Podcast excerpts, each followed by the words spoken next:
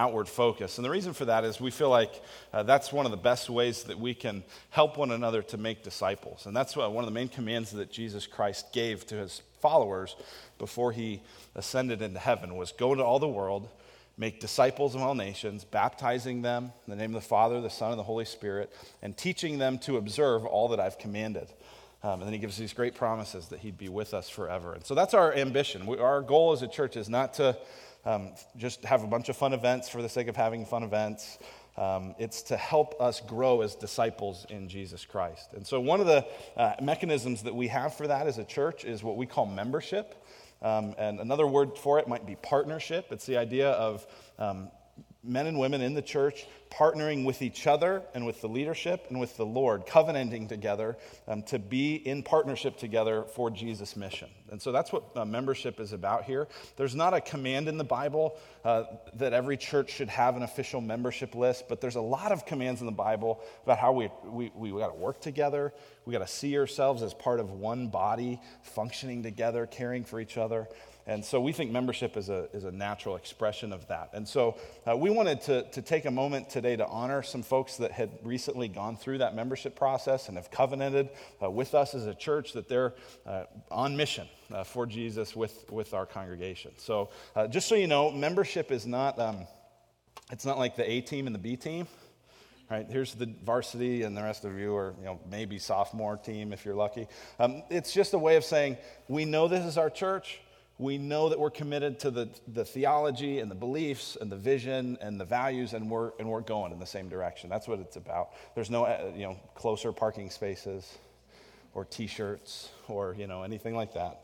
Um, but we do want to honor and celebrate folks that are, have, have, officially partnered with us. So in your program today, on the bottom left there, you, you'll see a list of some people who have officially just recently covenanted with us in membership. Um, some of those are folks who just went through our, uh, our recent class um, and have then gone through an interview process and that sort of thing. Others are, are those who were members when we were Second Mile Church and have now decided to just renew that. So if you're kind of going, why am I not on that list? It's because you either haven't gone through the class and kind of completed that process or you didn't get back to us about whether you were going to renew your covenant. But uh, for those of you that are here and your name is on that list, would you please stand? And we want to just honor you and, uh, and pray for you. Would you stand together? Great. Thank you. Um, you, can st- you can stay standing and, and let's pray together. Um, God, we thank you for these men and women who have partnered uh, with you and with us as a church to, uh, to go into all the world, to the world that you've sent them into, and to make disciples. God, we pray for your grace and your blessing on them personally as they seek to follow you. We pray for your grace as, as you uh, bless their family relationships and their work and neighborhood and all the other uh, hobbies and other places where you've sent them. Pray that they would have your uh, promise that you would be with them always. Pray that that would be on their hearts and minds, that you'd give them boldness and courage. And God, as we work together um, to make disciples, um, to, to try to help one another grow uh, more closely into the image of Jesus. We pray that you would give grace to them and to all of us as we do that. We thank you in Jesus' name. Amen. Will you honor these folks again? All right, now we want to have everybody stand, uh, and uh, John Cronwald, one of our pastors, is going to read the scripture together. So let's stand together. As Luke said, let's go ahead and grab our Bibles. We're going to be in Matthew 5. If you've got one of the black Bibles from the back, you can see that's on page 811. Matthew 5, verses 43 through 48. And remember, as we're reading, we are reading God's Word. All right, verse 43. You have heard that it was said, You shall love your neighbor and hate your enemy. But I say to you, Love your enemies and pray for those who persecute you so that you may be sons of your Father who is in heaven. For he makes his sun rise on the evil and on the good, and sends rain on the just and on the unjust. For if you love those who love you, what reward do you have? Do not even tax collectors do the same? And if you greet only your brothers, what more are you doing than others? Do not even the Gentiles do the same? You, therefore, must be perfect, as your heavenly Father is perfect. You may be seated. Well, today's going to conclude our uh, series here on Scandalous, where we've been looking at these extreme and shocking sayings of Jesus. Each week's been kind of like a newspaper headline. And uh, one of the things we've said all along the way is that Jesus' statements were shocking, they were extreme. Um, a lot of people sort of generally imagine Jesus to be a real nice guy, and yeah, I'd like to, you know, kind of learn from him and things like that. But when you start seeing what he actually says, you start to go, whoa. In fact, there were a number of times when Jesus said things, and people in the scriptures it records that, that they responded saying, This is like hard teaching. This is difficult. Who can, who can accept this?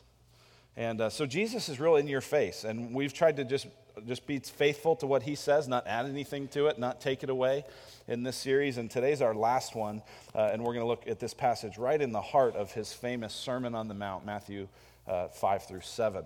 Um, just so you know, after this, we're going to take a couple weeks in these next few weeks, kind of standalone uh, messages that aren't part of any particular series, just stuff that we think will uh, bless us and help us as a church.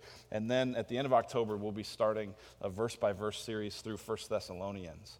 Um, and that'll take us really through the end of the year. So just so you know, that's what's, uh, that's what's coming. As we look here today um, at this, this teaching of Jesus, it makes me think about the, the reality that there's all kinds of stuff in life that we assume that's good. That's a, that's a really good idea. That's a really good thing. And, you know, other people should do that. But we kind of go, ah, but I don't know if that really applies to me. So, to me, one of my favorite examples here would be um, texting while driving. Right? Everybody's on this big crusade to get you to stop texting while driving. You go, that's bad. You shouldn't text while you drive. Other people shouldn't text while they drive. But I really have to get in touch with this person, right? You ever have that? You go, uh, it applies to them, but, but not really to me. I know in, uh, in kind of church world, uh, we really do believe that people grow best in community and in relationships. And it's not uh, uncommon for church, pastors and churches to say, you should be in community, you should be in a, a group, you should get connected, but then not be in it themselves. Um, I just think that's really hypocritical, and I'm unwilling to do that. And so we're part of a community, actually a great community. We're totally excited about what God's doing. I had a great uh, time this week um, praying and talking about just some opportunities to care for some neighbors, and it, it just I'm, I'm, excited about that. Um, but a lot of people go, "That's good to do for you, but not for me." Um, another example might be uh, baseball. I mean, one of the ways you know that God is sovereign and good is that the Yankees lost. Um, but actually, the Yankees losing is bad for baseball. I mean, the just evidence shows once the Yankees are out of it, people, you know, the very few people that were watching in the first place stop watching.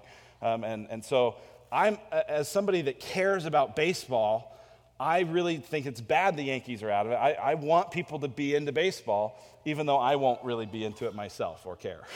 so it's like uh, it's good for them, but, but not for me. And that's the same thing of this passage. The main command that Jesus is going to give here today is in verse 44. He says, But I say to you, love your enemies and pray for those who persecute you. And that is something that we go, man, that is, yeah, that's right. Love your enemies. That just sounds really good. And I hope other people treat me that way. But you don't understand how bad this person hurt me. You don't understand how long they've been acting this way, and it happens over and over. Like, it's good, that's a, that's a really good thing. And I hope everyone else does that, but not me. So we want to just uh, be challenged by what Jesus has to say here and go, if Jesus is right, that this is true and that this is best, then it needs to apply to us too. Now, context wise, just to give you a sense of, of where we are, we've uh, t- hit a couple of passages along the way through this series from Matthew 5 through 7, the Sermon on the Mount. Uh, we've talked about that this is kind of the sermon on the heart. Jesus is not interested in external religion, he's interested in a heart that's devoted to Jesus. And so, all along the way in chapter 5, I, mentioned this uh, a couple of weeks ago, um, Jesus is quoting from Old Testament passages. He'll say, You've heard that it was said, and then he'll quote it. And then he'll say, But I say to you, and then he'll basically try to clarify here's what this was really saying if you apply it to the heart. And so he's done that all along the way. A few weeks ago, we looked at the issue of lust and adultery, and, and we looked at that very thing. Um, this is how this passage starts as well. In verse 43, he says, You have heard that it was said, You shall love your neighbor and hate your enemy. But I say to you, love your enemies, pray for those who persecute you. Now, there's something different about this passage than all the other ones that, that, are, that come before it, and that is that the quote that Jesus says, You've heard that it was said, is part Bible and part human addition. So it's part an actual quote, and it's part what people have kind of added to it or how they've interpreted it. And so this is a unique one. This is why he doesn't say, You've heard that it was written. He says, You've heard that it was said. This is what people have kind of added to this. And uh, the passage that is sort of uh, being referenced here is Leviticus 19, verse 18. Here's what it says This is written to the people of Israel and the kingdom of Israel You shall not take vengeance or bear a grudge against the sons of your own people, but you shall love your neighbor as yourself. I am the Lord.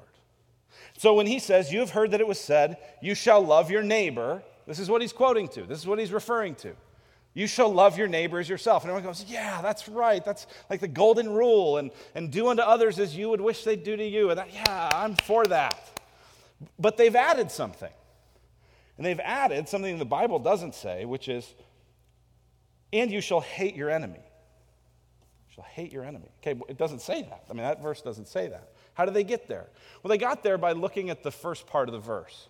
You shall not take vengeance or bear a grudge against the sons of your own people which they took to, mean, to mean you can't take vengeance or bear a grudge against Israelites. Anyone else? Grudge away. Feel free to hate them. Feel free to have vengeance. I mean, that's sort of how this got applied. That this loving your neighbor, right? And even when Jesus talks about that the greatest commandment is to love God with everything, and the second's like it, love your neighbor as yourself, the religious leader responds, Who's my neighbor? right? There's this constant sense of trying to go, well, who is it? Who's in? Who's out? Because these are people that are looking for any opportunity to have disgust and contempt and hatred towards the people they don't like. Jesus is saying this is sort of a common way to think about things. Love your neighbor, hate those who you don't like, who are your enemy. But I say to you, love your enemies and pray for those who persecute you. So Jesus is, is saying that, that whole, everything you've heard, like the love your enemy, the, your neighbor part, that's right, but I'm going to take it to the heart of what, what God intends by this verse. Love your enemies, he says. What's the word enemy mean? What is an enemy? Uh, the word enemy here really means like someone who's hostile against you, someone who's expressing hostility towards you. Not a great definition, really. It doesn't define it super clearly. And so, as we just try to think, okay, how can we apply this specific passage to us? Um, here's how I want us to think about it: is you've got love your enemy. That's the main command here. Love your enemy. Pray for those who persecute you. Some of you, when we say your enemy, you fall into a camp where you go, I instantly know who my enemy is. Like a face came in my head, a group of people came in my head, a relationship. I mean, boom, it is there, it is fresh. It may even sort of distract you throughout the rest of our time together because you are so consumed by that person that just came to mind. Some of you live with this person. if we're honest. Some of you, it's a person that we're. I mean, we go on and on. Some of you, someone just instantly came to mind. Now, others of you, um, no one really came to mind. You gotta go, ah, I like me. Who wouldn't like me, right? I mean, you just can't, you can't, that's a little bit how I'm just so naive and into myself that I can't imagine people who wouldn't like me, right? And yet, am I the only one that's like that? You're like, gosh, he is, he's selfish. If you only knew how selfish I am. But you would go, I, I, don't know of anyone instantly, like, there's no one that's really hurt me in a defined way, no one that instantly comes to mind. Here's what I'm to ask you to do broaden this, because the word means hostile, broaden it to the people who just irritate you. They bug you. Maybe it's on purpose, maybe not. But their, their, their behavior demonstrates hostility. They just frequently annoy you. We covered everybody now? We all have somebody in our head here? Right? I mean, this is what Jesus is talking about. The heart of this, the, the root of this, the, the heart here, Jesus is always trying to go, this applies to you. Don't deflect it. Don't minimize it. Don't go, oh, I wish someone else was here.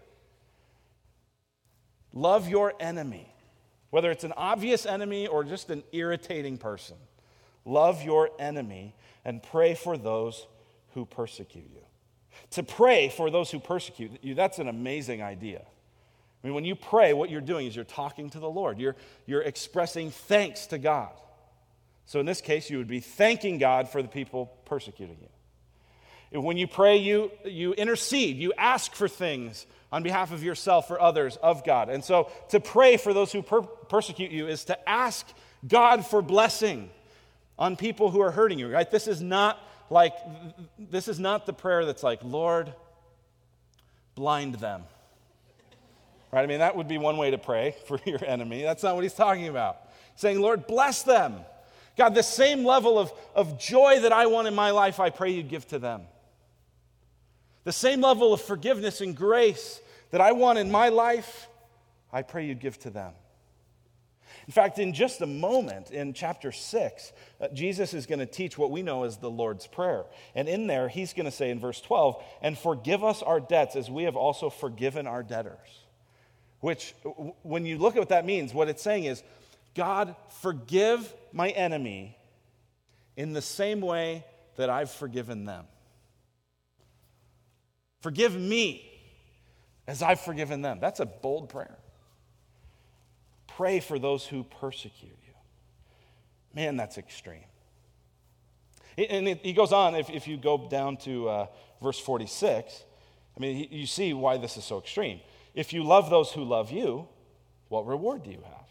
Do not even the tax collectors do the same? If you greet only your brothers, what more are you doing than others? Do not even the Gentiles do the same? I like how uh, Eugene Peterson paraphrases this in the message. He puts it this way uh, You're familiar with the old written law, love your friend, and its unwritten companion, hate your enemy. I'm challenging that. I'm telling you to love your enemies. Let them bring out the best in you, not the worst. When someone gives you a hard time, respond with the energies of prayer. For then you are working out your true selves, your God created selves. This is what God does He gives His best the sun to warm and the rain to nourish, to everyone, regardless the good and the bad, the nice and the nasty. If all you do is love the lovable, do you expect a bonus? Anybody can do that. If you simply say hello to those who greet you, do you expect a medal? Any run of the mill sinner does that.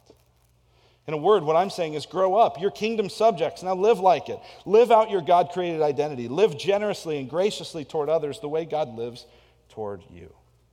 You want a medal? You like the people that already like you? Jesus, congratulations. Anyone can do that. But what makes you different, what makes you uh, identifiable as a son or daughter of God, is if you are able to do the impossible. Just love your enemy and pray for those who hurt you. So I've got a number of just different ideas and, and points that I've kind of put together here. I don't know that it's going to follow any great pattern. If you're real linear and, and structured, you're going to maybe be frustrated with me today. Uh, I don't normally teach like this, but as I was just kind of going through it, it's going like, th- there's a lot of this that's very like theoretical. And oh, yeah, love your enemies. It's like, let's get practical. So I wanted to try to go, how does this work itself out practically and from this passage? And so here's the first thing I want you to see from this is that uh, this issue of loving your, your enemies is about reflecting the character of God. It's about reflecting the likeness of God to the people around you. Look at verse 45. Why would you do this? Why would you respond this way? Well, Jesus gives the answer. Verse 45 So that you may be sons of your Father who is in heaven. For he makes his sun rise on the evil and on the good, and suns rain on the just and on the unjust. Why would you do this? So that you can reflect the family likeness of God. The scripture says that if you've been forgiven by the grace of Jesus, you've been adopted into his family, you are a child of God by grace. Now you have to reflect that by extending grace to others. Because here's what God does what does God do? The sun rises on the evil and on the good, the rain falls on the crops of the atheist pagan farmer and the Christian farmer, same rain. This is what theologians have called common grace. It's the reason why people who don't have any care or desire or relationship to God still experience some level of blessing, still do some things that we would look at and say, that's good for society, that's helpful, that's creative, that's It's common grace. God gives grace, as it says here, to the good and to the evil, to the just and to the unjust. Now, that should be good news for us because every one of us sitting here is evil. I didn't hear any amens to that. Every one of us is unjust. The scripture says no one is good. No one naturally can please God enough. When you look at the chasm between God's holy perfection, his perfect, his perfect nature, and you look at our sin and our disregard of him, there's a huge gap. And so, for God to send rain and sun on us, evil, unjust people, is gracious of him. And so, we are to love people, to return cursing with blessing, to return hurt with kindness. Why? So we'll reflect God. They may not see it, may not change them. They may never come to you and go, Why would you do that? That's so godly of you. They may just keep being me. But it honors the Lord. And we exist to bring glory to God, right? That's what we're about. So love your enemies. Pray for those who persecute you, so that you may be sons of your Father who's in heaven. Now, another question I think that's important to ask as it relates to this is why is this person your enemy? Now, maybe if you've been like truly a victim of really serious sin and abuse and hurt, it might be very clear that there is nothing you did to deserve this. There is nothing, there's no part you played in this. And, and so if that's where your enemy lies, just, I, I get it. But for many cases where people are hostile towards us, many cases where people are annoying to us, many cases where people seek to harm us, generally speaking, we had something to do with it. So we got to ask ourselves why are they my enemy? Is it because I've contributed to this in somehow? Is it that perhaps I, they've hurt me, I've hurt them back, and the, this, it just keeps escalating? What's, what are the things that I've done wrong? What are the ways that I've responded incorrectly that have just fueled this hostility? And then if you identify those things to go, I got to clean that up. I got to do something about that. I got to go to that person and say, you know what? I know our relationship is broken, and I know that there's all kinds of reasons for that, and I just want to take ownership for the fact that I have something to do with it. And here are the ways that I've hurt you, and here are the ways that I've sinned against you, and I'm sorry. Will you please forgive me? You got to own that. You got to demonstrate that humility. And here's what I'll tell you most of the time, that won't restore the relationship. Most of the time, they'll just use that as another way to as, a, assume superiority over you. See, I knew it was all your fault. Right, that's what happens. We were talking with all the, the preachers at the various congregations about this, and kind of, and, and a bunch of guys were sharing examples and stories of how they had a specific relationship that was broken. And it was broken because there was just sin and hurt on both sides. And over and over, the story was I heard something from God's word that said, I got to deal with this. I got to ask for forgiveness. I got to humble myself. I went to the person hoping that it would mend the relationship. And all, it, and all the other person did was go, Yeah, it's your fault. I know. Didn't take any ownership of their sin, didn't take any ownership of their stuff. So if you do this, if you, if you humble yourself like this and go to express love and forgiveness, asking forgiveness to somebody, just, just don't expect it to heal it. Expect that they may sin even more against you. But listen, it's not about making the situation better, it's about making you better. It's about making you more and more like Christ, more and more humble, more and more broken. That's what this is about. See, one of the questions here is how are you going to manage this hurt over the long haul? If you have a relationship that's broken, you're going to manage it with something. You're going to, you're going to think about it a certain way. You're going to relate in a certain way. Are you going to relate with love, selflessness, and blessing? Are you going to relate with hate and selfishness and cursing? How are you going to do it? How are you going to manage this? What's, what's going to be the attitude of your heart towards that person? What will it be? Jesus is saying, You want to reflect your Father? You love them. You love them. and you pray for them. See, prayer here is not just the obedient thing to do, it's actually a transforming thing to do. I don't know if you've ever had this experience. I've had the experience of having somebody that is just irritating and hurtful, and I can't figure them out, and I never understand why they're always mad at me. And if I you know, see them in a grocery store, I just want to go the other way and just don't want to, right? You have people like that? You've thought of those people already? One of the most transforming things you can do is pray for them. Sometimes God uses it to transform them, but He always uses it to transform you. Because think about what are you doing when you're praying? You're going to the Lord and saying, Lord, I don't deserve anything. All I've done is sin against you, and you've forgiven me. Would you do the same for them? You can't pray that prayer and have it not change your heart towards them. When you pray and you see your own bankruptcy before God, and then you see it in them, you, you have a level of empathy for them. Now, it doesn't excuse their sin. It doesn't say, just everything's okay, they didn't do anything wrong. Notice, Jesus says, He makes the sun rise on the evil and the good, the just and the unjust. He's not saying, just love everybody because nobody does any bad stuff. He says, it is bad, it is evil, it is unjust. Love them anyway. because that's what God did for you. That's extreme.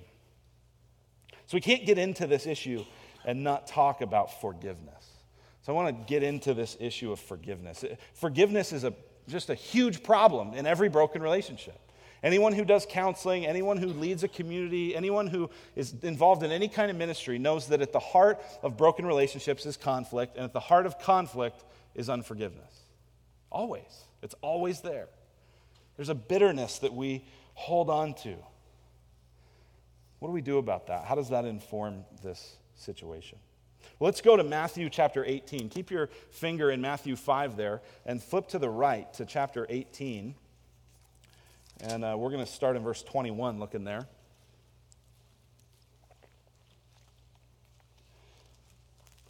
since you have your Bible there, we can just turn there rather than put it on the screen. Uh, Matthew 18, um, starting verse 21. Right before this, Jesus has given sort of an example of here's how you handle it when people sin against you, when people hurt you. You go to them, you confront them about it. And now he's, uh, Peter comes up in verse 21. Peter comes up and says to him, Lord, how often will my brother sin against me and I forgive him? As many as seven times? right? And, and Peter's just like super proud of himself here, right? He's going like, fool me once, shame on you. Fool me twice, shame on me. You don't fool me a third time, but I'm going to give him seven. Jesus, aren't I amazing? And that's kind of, you just can kind of read between the lines. That's kind of the attitude of his heart. And Jesus says, I do not say to you seven times, but 70 times seven. Jesus just raises the bar. And, and, and if, you, if your question is, then becomes, so what happens on the 491st time? Then you don't get the point. You just, boom, you just missed it. I mean, the whole point was it's not seven, it's 70 times seven. It's unlimited. You keep forgiving over and over, every time. Really? How would I do that? Where, why, why would I do that? Jesus is going to tell a story to explain why. He says, Therefore, the kingdom of heaven may be compared to a king who wished to settle accounts with his servants. When he began to settle, one was brought to him who owed him 10,000 talents. Now, talents is not like a skill or ability, right? It wasn't like he's going on America's Got Talent and just running away with it because he has 10,000 of them. I mean, that's not it. It's, it's a monetary amount if you look at uh, the footnote there, hopefully you have a footnote in your Bible, it says that a talent was a monetary unit worth about 20 years' wages for a laborer. So that's one talent, 20 years' wages. He owes 10,000 of them. So let's just let's put this in like today, just so we kind of get this a bit. Uh, a, a laborer might make $6 an hour. Say they work 40 hours a week, 52 weeks a year for 20 years, right? That's 20, 20 years' wages for labor as a talent times 10,000. In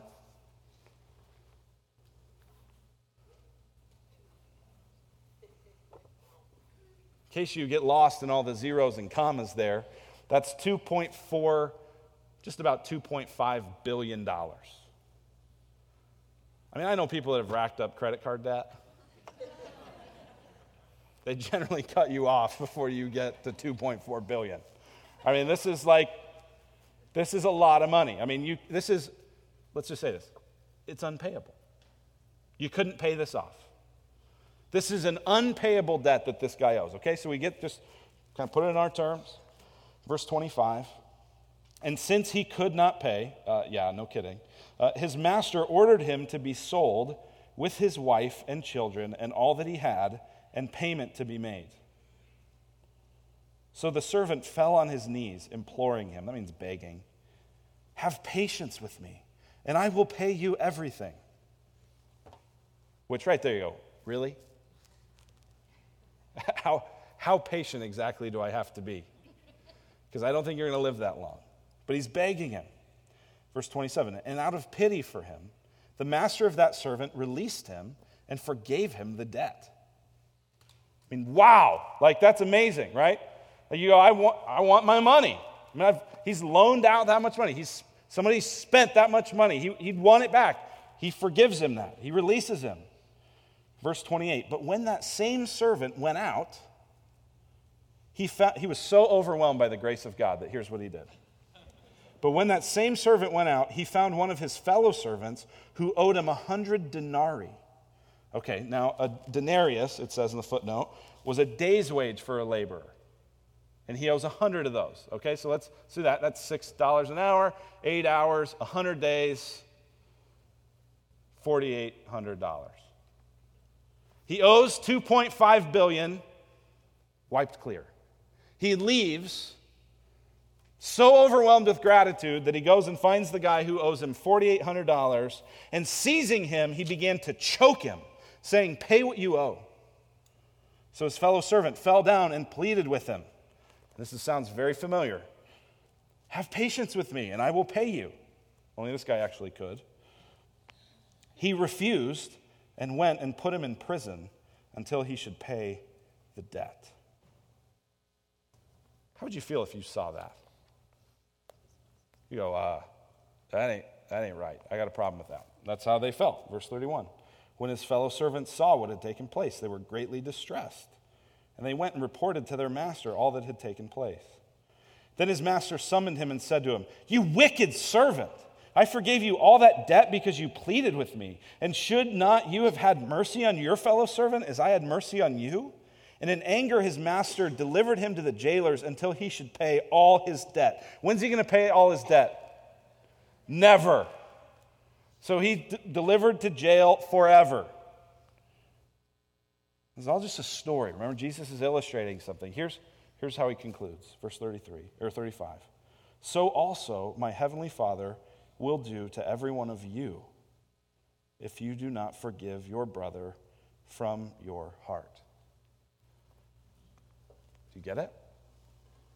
Jesus here is saying the debt of sin that you owe because of your neglect of God, your disobedience of God, your disregarding God all the ways that He's blessed you, the sun has come up and the rain has poured down on you, even though you're evil and even though you're unjust, and you haven't thanked Him for it. All of that is, is like a debt of sin. And it's an unpayable debt. It's $2.5 billion worth of personal sin debt.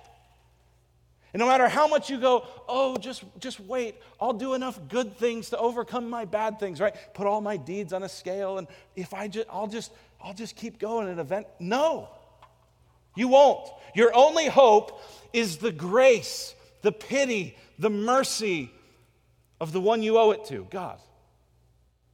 And God, in His grace and in His mercy, says, I release you, I forgive you. He does that, by the way, because He sends Jesus Christ to pay the debt on the cross. That's what was happening on the cross. Jesus was suffering the punishment that our $2.5 billion worth of sin deserved. And so we go free. Jesus is guilty. We go free. And Jesus is saying that for us to hold a grudge, for us to exact vengeance, for us to be unwilling to forgive from the heart is like then going out and saying, I've been forgiven this debt. You owe me a little bit. It's ridiculous.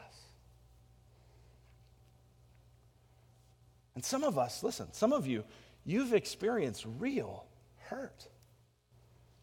Like, that might sound like that might sound like I'm trivializing the hurt that you've experienced, and I'm, I'm not.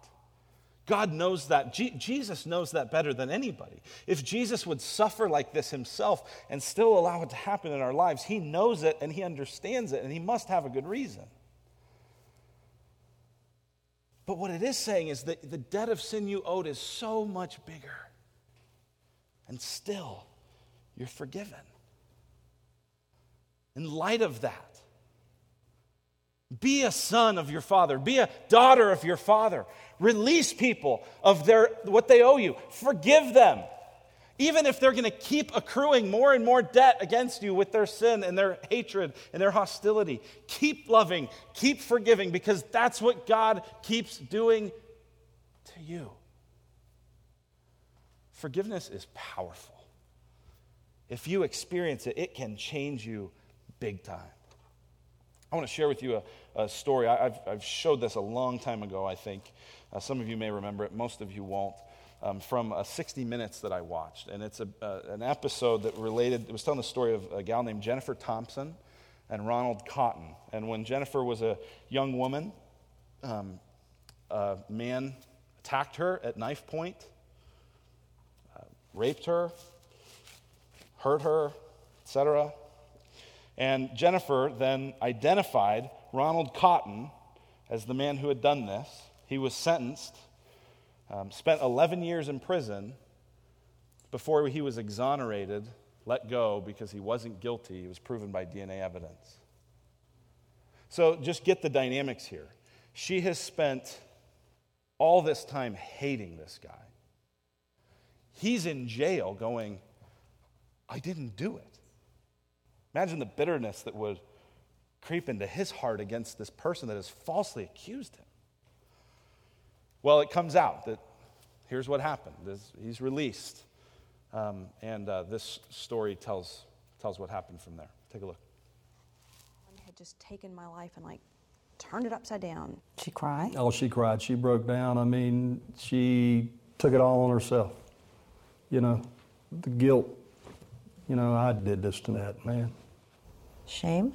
Shame, terrible shame, suffocating debilitating shame. But when she thought or dreamed about that night, it was still Ronald Cotton's face she saw. To get past it, she asked if he would meet with her at a local church. I remember him walking into the church, and I physically could not stand up. She was nervous, scared. I started to cry immediately, and I looked at him and I said, Ron, if I spent every second of every minute, every hour for the rest of my life telling you how sorry I am, it wouldn't come close to how my heart feels. I'm so sorry. And Ronald just leaned down. He took my hands. Oh, gosh. And he looked at me. He said, I forgive you. I told her, I said, Jennifer, I forgive you. I don't want you to look over your shoulder. That I just want us to be happy and move on in life. The minute he forgave me, it's like my heart physically started to heal. And I thought, this is what grace and mercy is all about. This is what they teach you in church that none of us ever get. And here was this man that I had hated with, I mean, I used to pray every day of my life during those 11 years that he would die, mm. that he would be raped in prison mm. and someone would kill him in prison. That was my prayer to God. And here was this man who, with grace and mercy, just forgave me. That is overwhelming. It's overwhelming. How wrong I was and how good he is.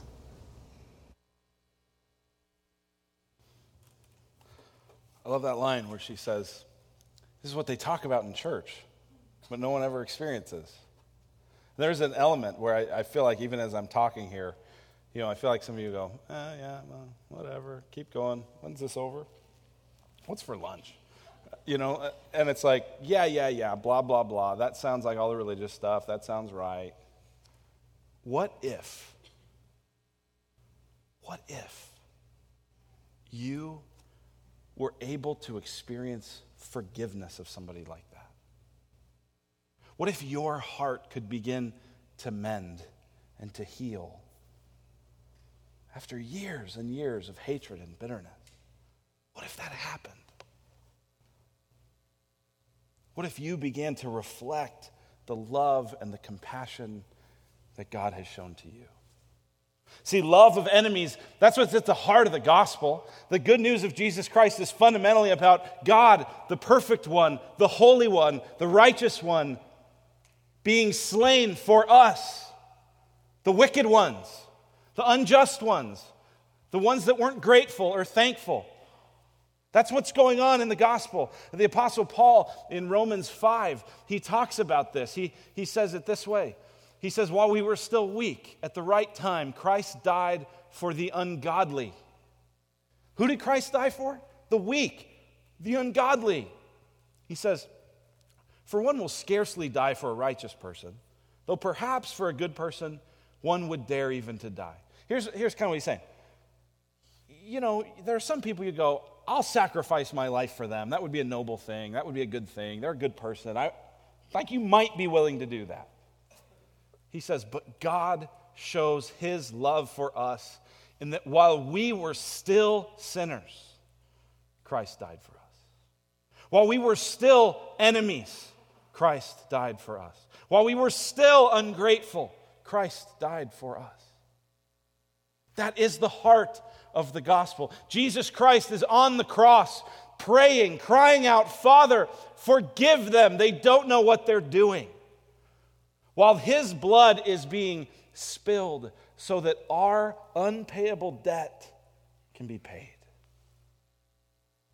Therefore, love those who are hostile to you.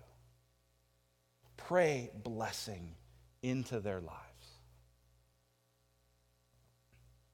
That's actually what we're going to do now. We're going to take some time and pray. Again, prayer is just talking to the Lord. If, if prayer is kind of a new thing to you, uh, we're just going to have each person praying silently to the Lord. You're not going to be asked to do um, anything uncomfortable in front of people. Uh, but prayer is talking to the Lord, it's expressing how you feel to the Lord. The Lord already knows everything that you feel, but it's, it's relating to Him, it's having a conversation. And so we're going to spend some, some time here to apply this. I don't want to just go, go do it, and just hope that we'll all get around to it. Let's actually, let's actually do it now. So I'm going to have you, uh, I'm going to ask you to just bow your head, and uh, we're going to pray um, together. I'm going to give you just kind of a, a topic, uh, just, just out loud, and ask you to spend a few moments praying about that, and then I'll give you a couple more. We'll just do a few along the way as we try to apply Jesus' extreme teaching here. Here's the first thing to pray for is consider the grace of God to you. Even while you were still rebelling against him, how he sent Jesus. Take a moment and think about that and thank him for that. Let's pray.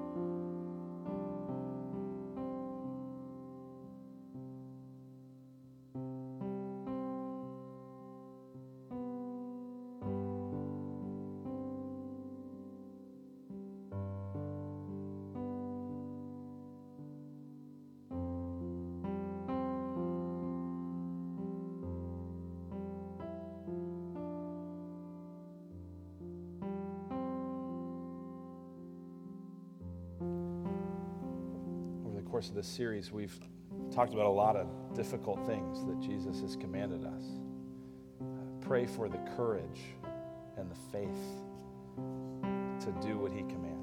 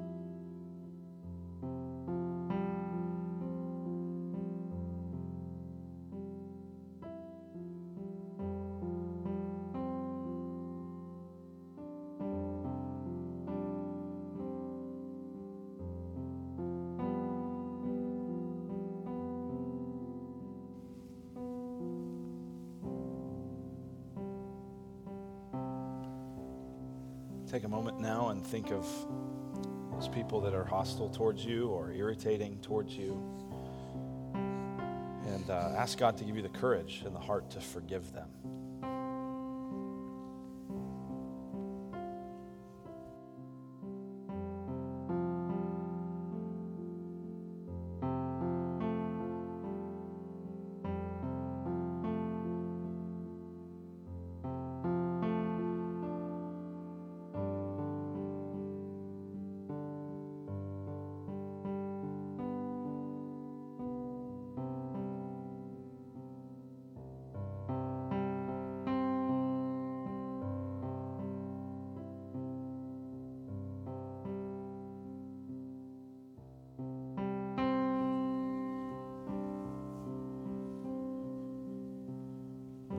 Do the hardest thing of all and let's pray for their blessing.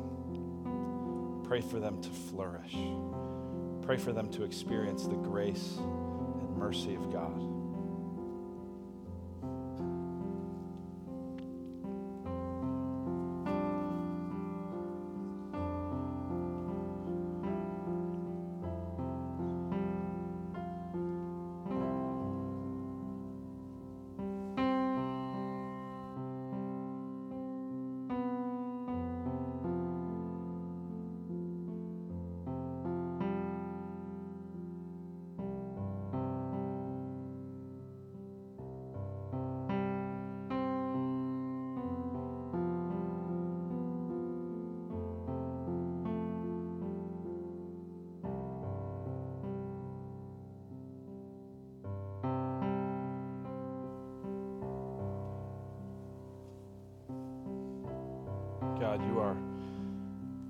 Gracious to us.